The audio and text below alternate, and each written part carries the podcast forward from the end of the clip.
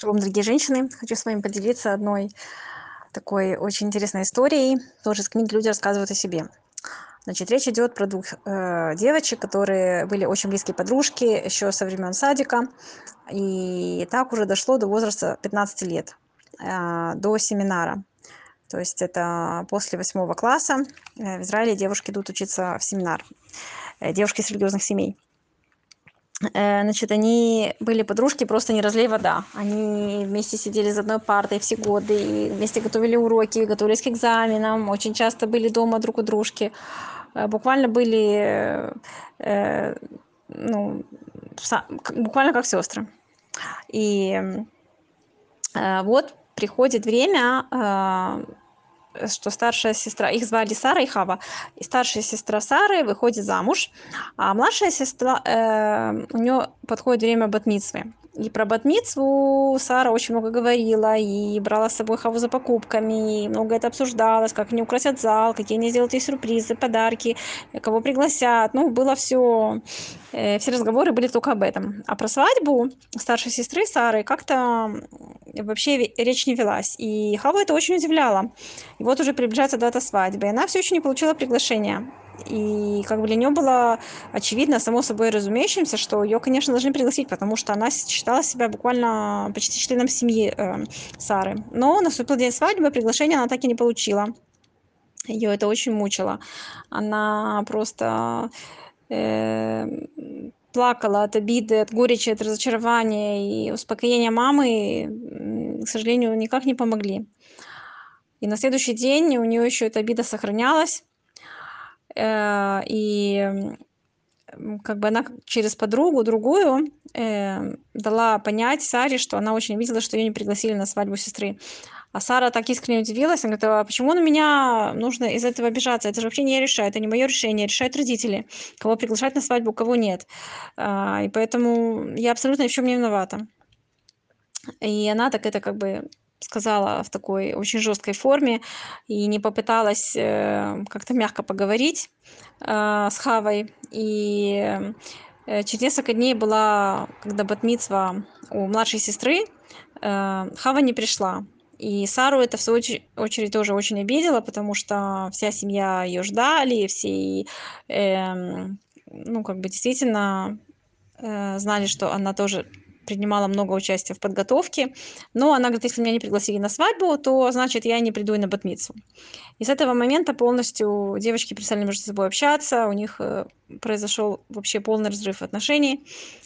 И все, и так они уже закончили дальше учебу в этом семинаре, уже они вместе не сидели, не общались, не разговаривали, стали полностью чужие люди. И потом даже, когда они уже вышли замуж, обе они э, не приглашали друг друга на свадьбу, э, рождались детки у каждой, и Значит, так прошло 15 лет.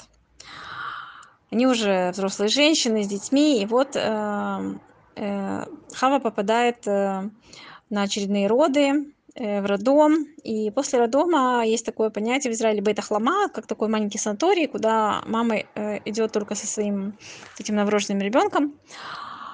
И там э, в этом бета-хлама э, как бы палаты на два человека. Она заходит со своим новорожденным ребенком в эту палату. И кого она там видит, как вы догадываетесь, она видит Сару.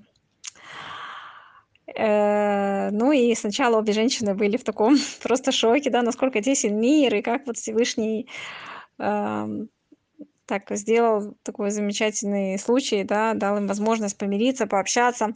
Вначале они как-то еще пытались начать выяснять отношения, но в итоге они, конечно, помирились, и они пришли к такому очень важному выводу, что если уже кто-то себя повел неправильно, то второй должен ему протянуть руку помощи. Не дай бог не, не срываться и не усугублять эту ссору, не впадать в обиду. И даже уже если э, произошла все-таки такая ссора, обязательно, чтобы кто-то оказался умнее и наступил на свою гордость и извинился. И э, в любом случае максимально приложить усилия, э, чтобы не допускать э, разрыва отношений. И обе искренне раскаивались, что потеряли на 15 лет э, возможность общаться, возможность друг друга поддерживать, успокаивать, утешать, то, что нам, женщинам, так необходимо, я думаю, в принципе, любому человеку. И действительно, обеим было очень жаль, что вот из этой подростковой глупости э, они себя на 15 лет лишили э, лучшей подруги.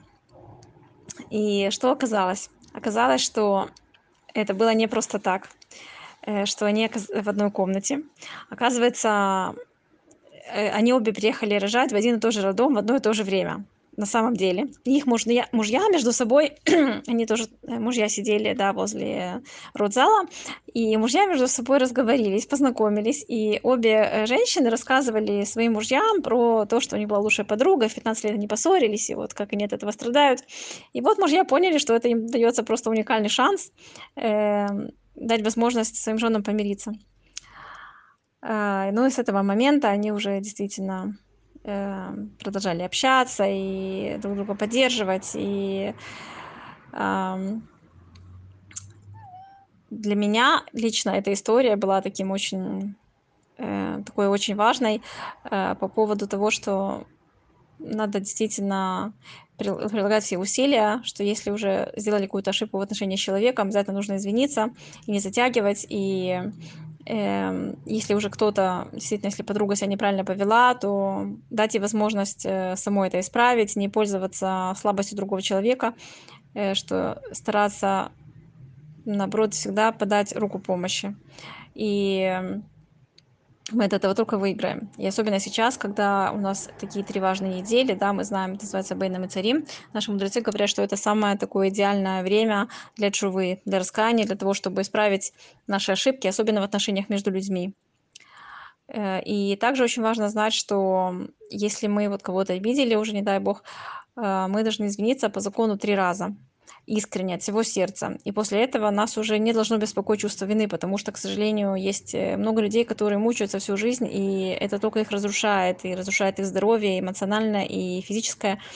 А, то есть, если человек искренне раскаивается и просит прощения три раза, то а, по закону у него совесть чиста. Конечно, если он хочет, он может просить еще, а, может извиняться больше, но эм, в любом случае э, считается, что как бы уже э, на нем вины нет. И дай Бог нам мудрости э, не сказать ничего лишнего, не обидеть другого человека. И не дай Бог, если уже это произошло, чтобы мы вовремя извинились. И дай Бог нам всем хороших вестей. И шаббат шалом.